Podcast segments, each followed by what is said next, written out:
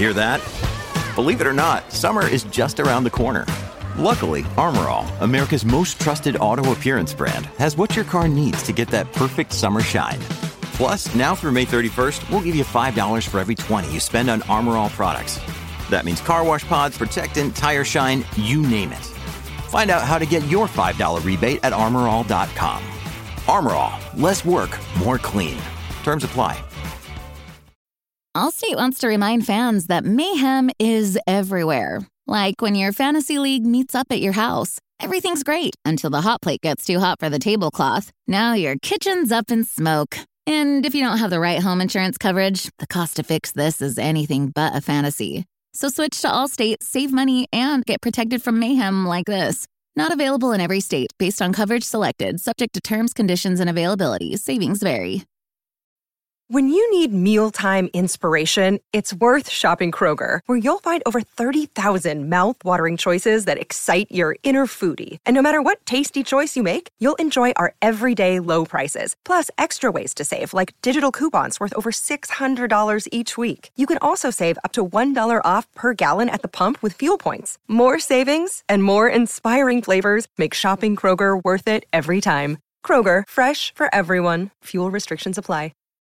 If you went on a road trip and you didn't stop for a Big Mac or drop a crispy fry between the car seats or use your McDonald's bag as a placemat, then that wasn't a road trip. It was just a really long drive. Ba-da-ba-ba-ba. At participating McDonald's.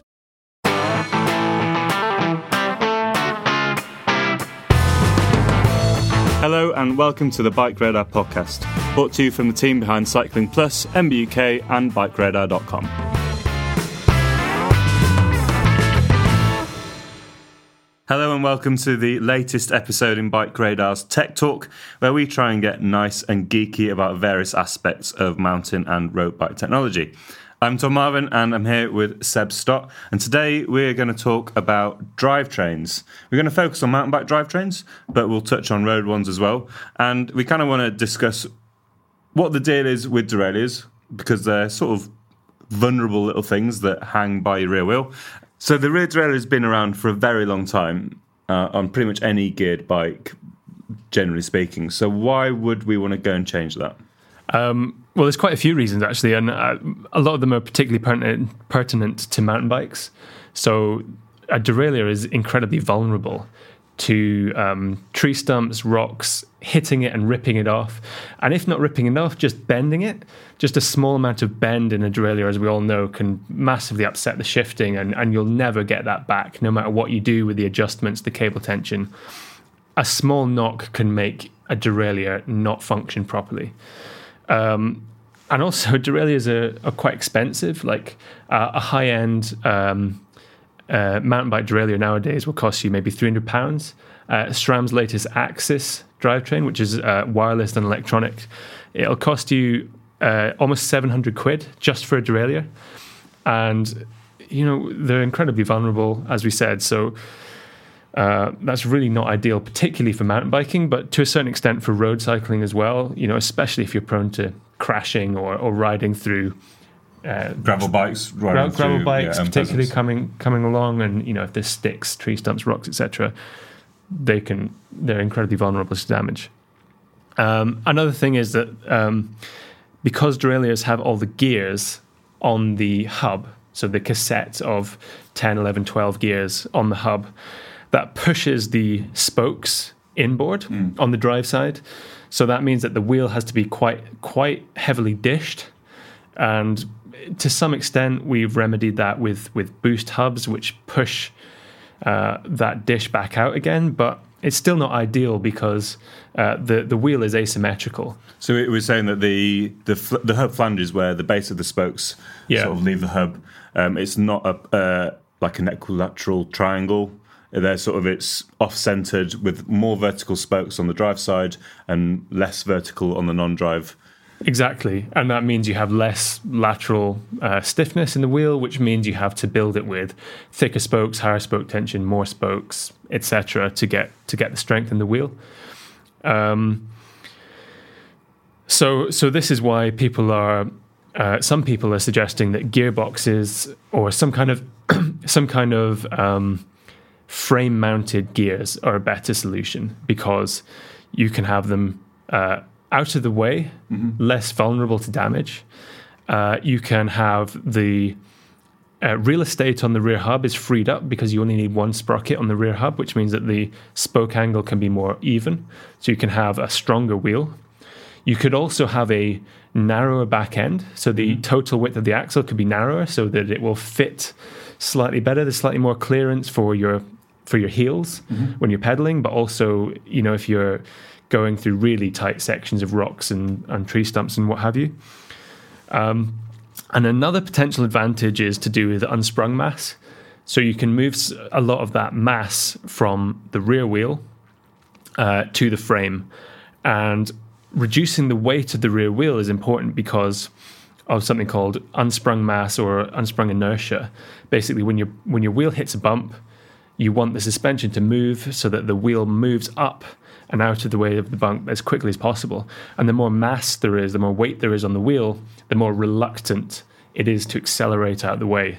Uh, that's what inertia is. So if you can move that weight off the wheel and onto the frame, then the frame will be much more stable and uh, the bumps will affect the bike much less. So it will lose less speed on each bump if there's less mass on the rear wheel. So that's another advantage of having uh, kind of frame mounted gears of some kind, be that a gearbox or some kind of derailleur in a box, which is what um, Honda Honda used in their World Cup downhill bike um, back in the mid 2000s. It basically had a derailleur with a cassette inside a little box on the mainframe, which meant that the back end was narrower, the w- rear wheel was narrower, which the World Cup riders apparently quite appreciated because it could fit through narrow gaps.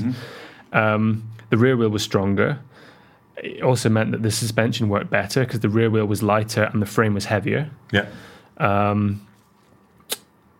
Yeah, so that so that has had some some pretty major advantages, which is perhaps why Honda um, pioneered that and then sort of left the sport. But I think the reason that there are there are also reasons why that's not taken off. Mm. I guess sorry. The, another advantage of having those gearbox things is, is the maintenance aspect. So Yes. the Rohloff, for example, is it's like a the whole gear mechanism is just in a bath of oil, Yeah. which keeps it you know incredibly reliable. Yes, and you used one of those for quite a long time, didn't you? I had one for four years while I was at university, and I rode all the time through uni. You know, Yeah. every weekend, a couple of times during the week. And I think in those four years, I changed cables once, and I changed a chain once, and that was my entire cost for drivetrain for four yeah. years. Never bashed a derailleur into a rock or No, I had no issues. I, I did every two years. I'd do an oil change, yeah, yeah. which is So, so that uh, a gear hub has some of these advantages, in that it's lower maintenance. You have a straighter chain line. Yeah. You have um, a, a, a better spoke angle potentially on the wheels if the wheel is designed around that hub. Uh, but also, it doesn't have all of the advantages because that weight of the gears is still on the wheel. Yeah. So if it was a full suspension bike, that'd be pretty poor. you'd still have a heavy hub, and in fact, a gear hub is probably going to be heavier than a cassette and a derailleur. Um, so that that is kind of a halfway house, Yeah. I think. But what a lot of people are pushing for nowadays with mountain bike drivetrains is having a uh, having some sort of gearbox on the frame, Such as just a, pinion. such as a pinion or Effigear gearbox. Um, pinion being probably the most common one, which we've both ridden. Mm-hmm. Have you ridden any other systems? Uh, pinion Rohloff. I don't know if I not extensively, not enough to really have remembered them. Okay. I rode that. You know, Truvativ did that funny crank. Um, where it was like a two-speed crank with a Yes. regular drivetrain. Holzfeller. Oh, no, Primitive Holzfeller is there. That is um, their regular thing, isn't it? I know the one you mean, but I can't think of the name of it. The name of it escapes. But Was it, it Sh- Hammerschmidt? Hammerschmidt, and it was, was it was bought by SRAM, but it was originally their an own individual thing, yeah. Thing. I- So should, I we, should we go back and look knowledgeable? No, I think we can. I think we'll keep in the fact that we didn't know it. That's fine. I look more knowledgeable than you because I remember. You remembered it. Yeah. We'll go with that. Hammerschmidt, yeah. Actually, no, Tom, it was Hammerschmidt. Uh, so Hammerschmidt had a two-speed crank Yeah. Uh, so it's not exactly a gearbox if it's just two gears. No, no, no. It was a planetary system of some sort within the crank BB area thing, wasn't it? Yeah, so you basically had a granny ring, but with an overdrive so that it would gear up that granny ring so that you had two speeds in, in Yeah. your crank. To save having front mech. yes, because this was back in the days of front derailleurs. Yeah. And that was a heavy duty product designed for sort of gravity inspired bikes. Yeah. And it weighed a lot. Yes. So not only was it heavy, but it also had, as I understand, quite a lot of drag.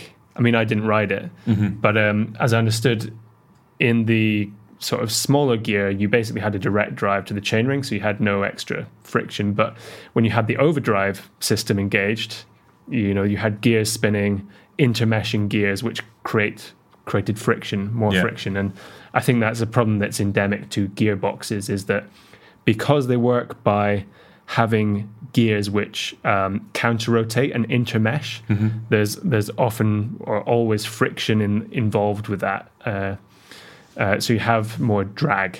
And I guess Hammerschmidt kind of got around it because when you're going uphill, you had a direct drive, so you didn't have the friction. You only had the friction when you're going downhill. But conventional gearboxes, which have uh, much more gears, maybe 10 gears, 14 on a Rohloff. 14 on a Rohloff. opinion, I think, yeah.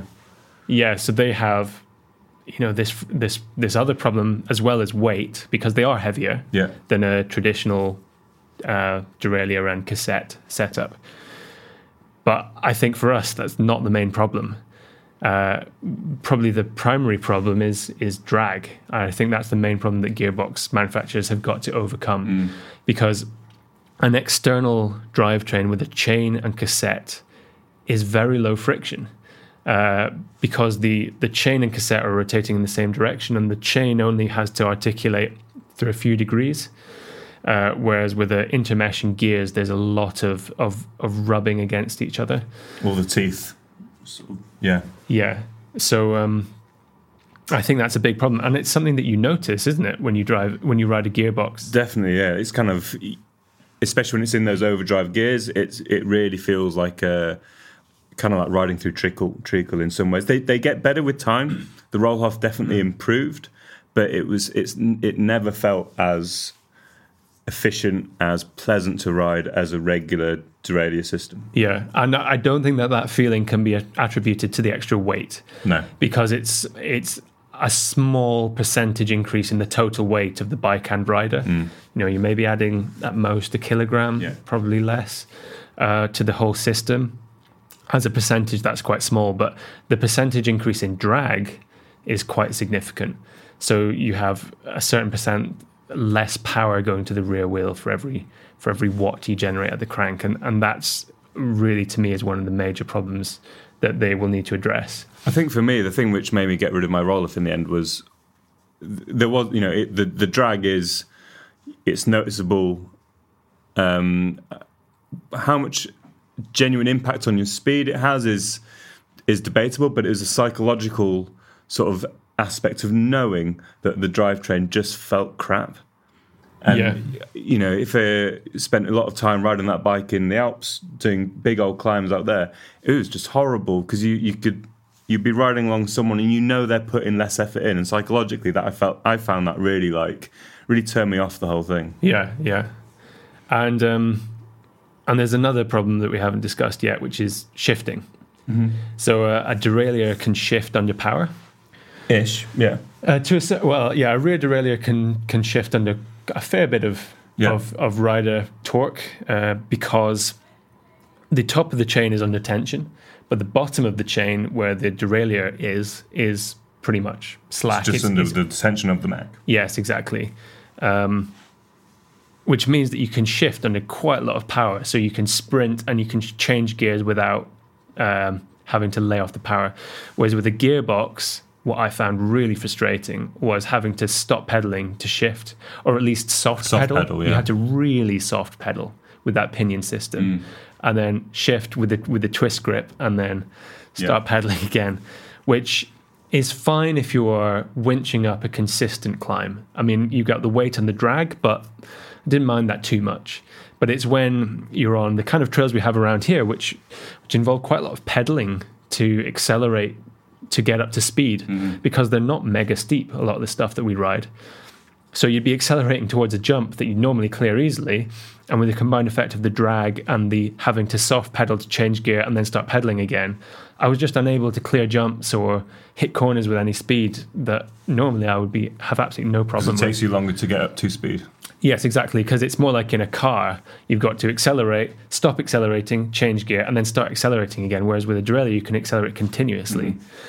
And you have a few percent more power reaching the rear, rear wheel as well because there's less drag and there's less weight. So the combined effect is that the bike just does not accelerate anywhere near as nicely under power. I mean, the, the proponents of gearbox bikes will say that the flip side of that is obviously you can change when you're not pedaling.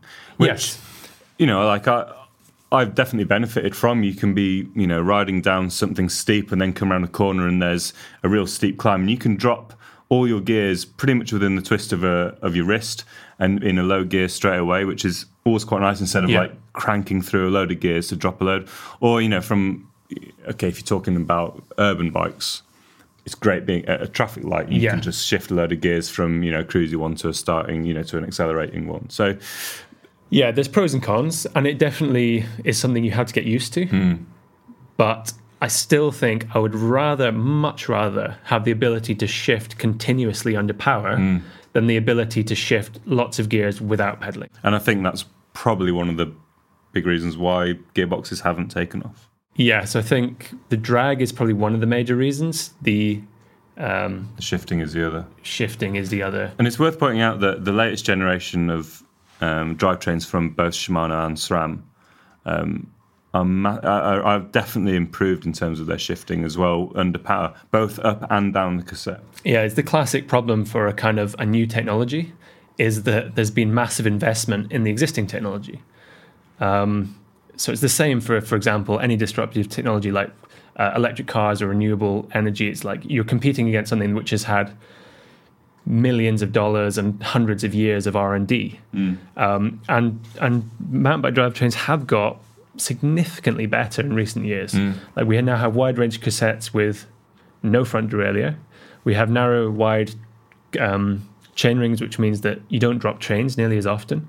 There's clutch derailleurs, which you know take some of the vibration out of the chain, so it slaps slaps around less. You get less noise. You get almost no chain drops with a Yeah. reasonably well set up, reasonably newish uh, Drivetrain. drivetrain. You almost never drop a chain nowadays. Got wireless electronics.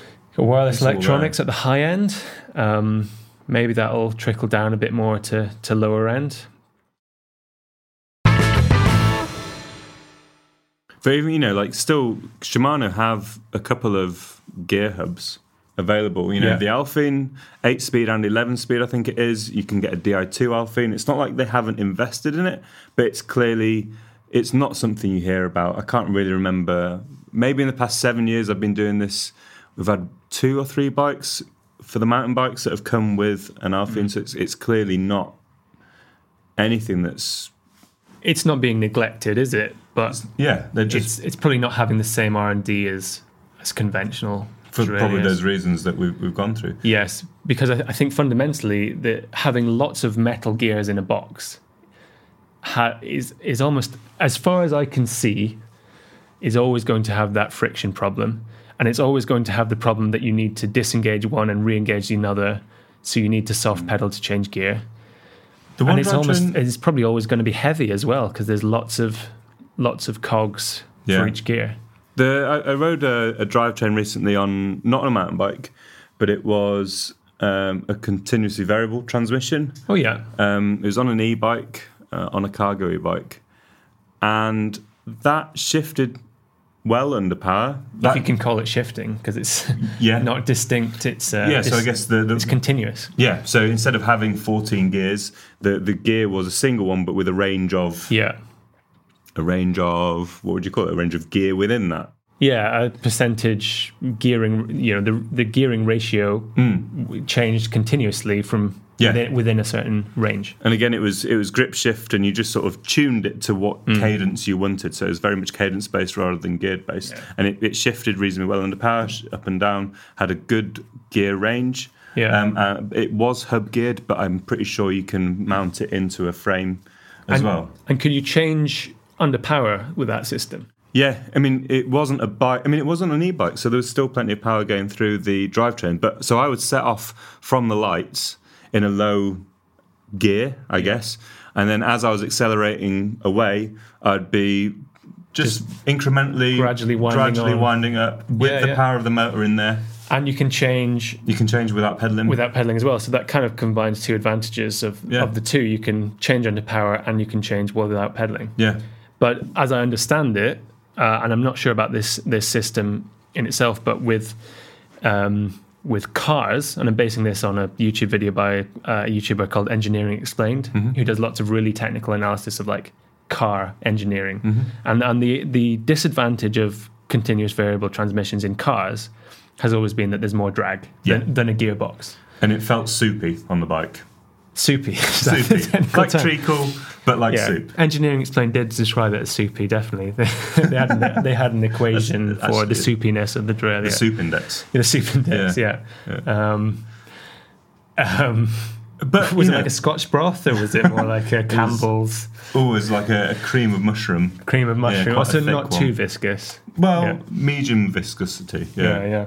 Um, but it, you know, it, it definitely has its advantages. But th- I guess the point is, my point on that, and I guess what some might say about hub gears is that if you, I bet if you took a derailleur system from the 1930s, 40s, 50s, whatever, Yeah. I bet that felt pretty crap compared to what we've got now. But as we said, it's had the investment to get to a point where your XTR, your XX1 feels really good Yeah.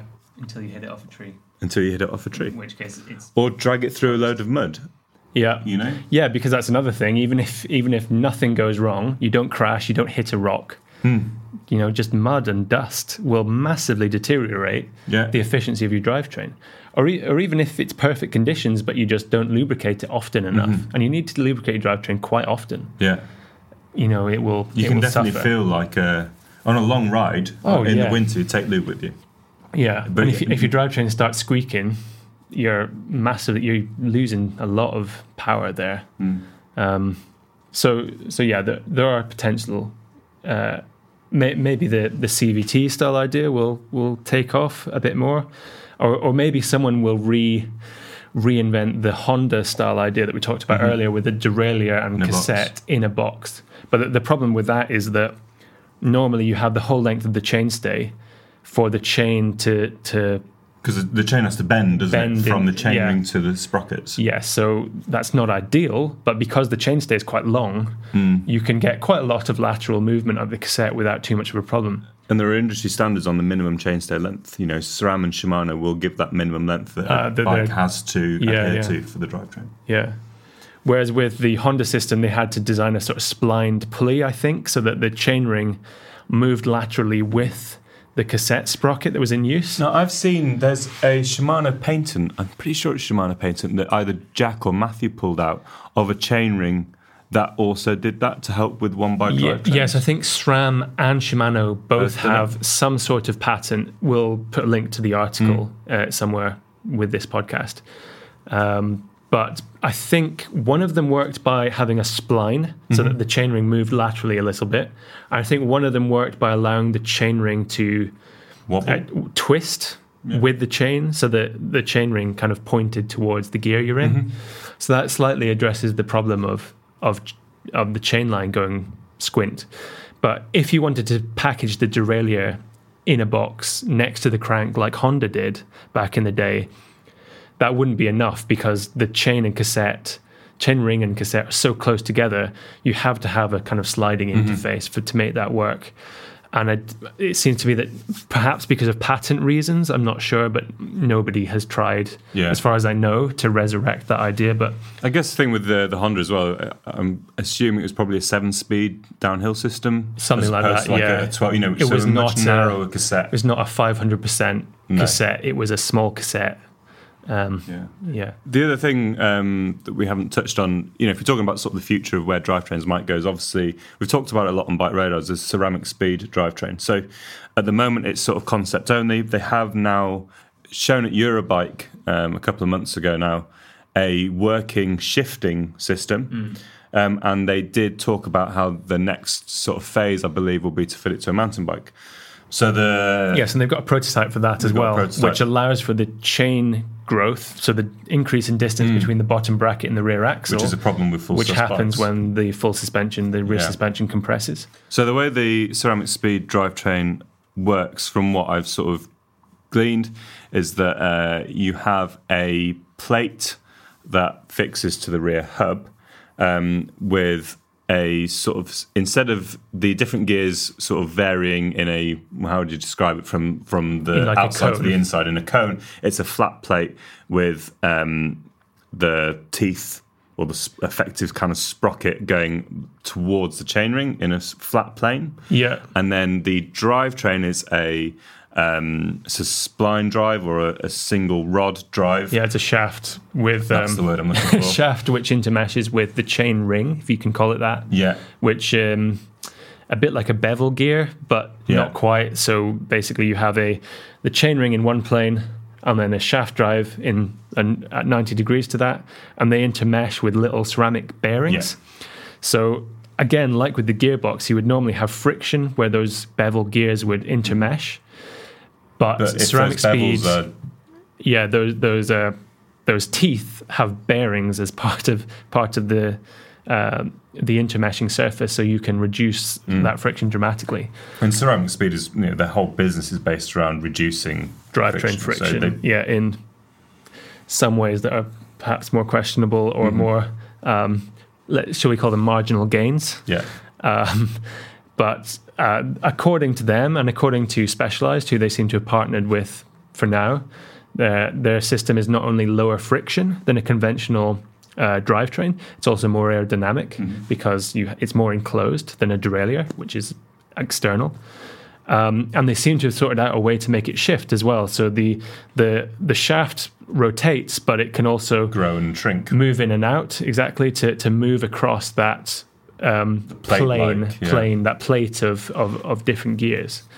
Um, so I mean that that could be part of the I mean, of the it- future, but that whole development thing. You know, it might not work, but at might, least yeah. someone's thinking about doing it.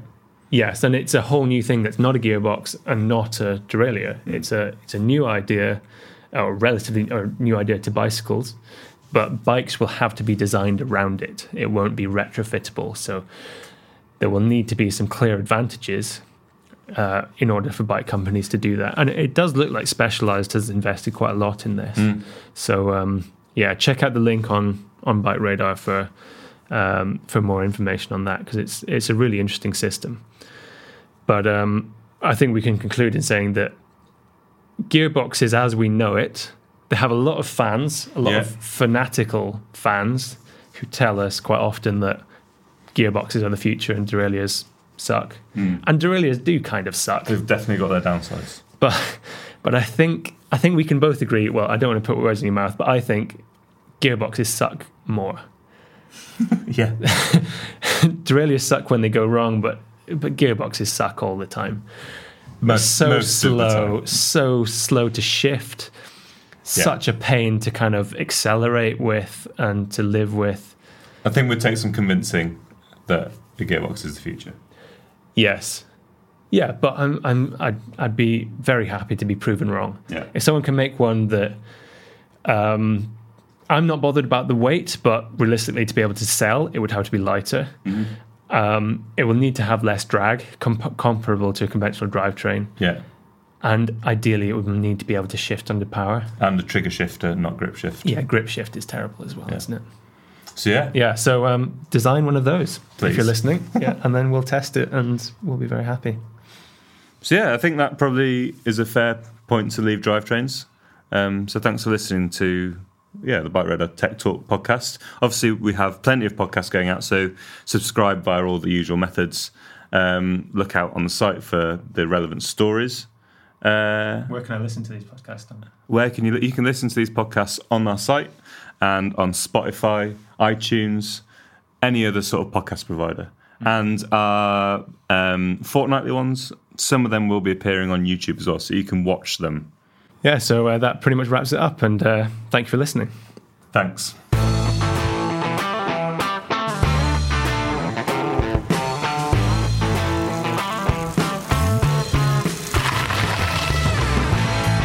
Thank you for listening to the Bike Radar podcast. If you want any more information on what we've been talking about or more news and views on cycling, check out bikeradar.com.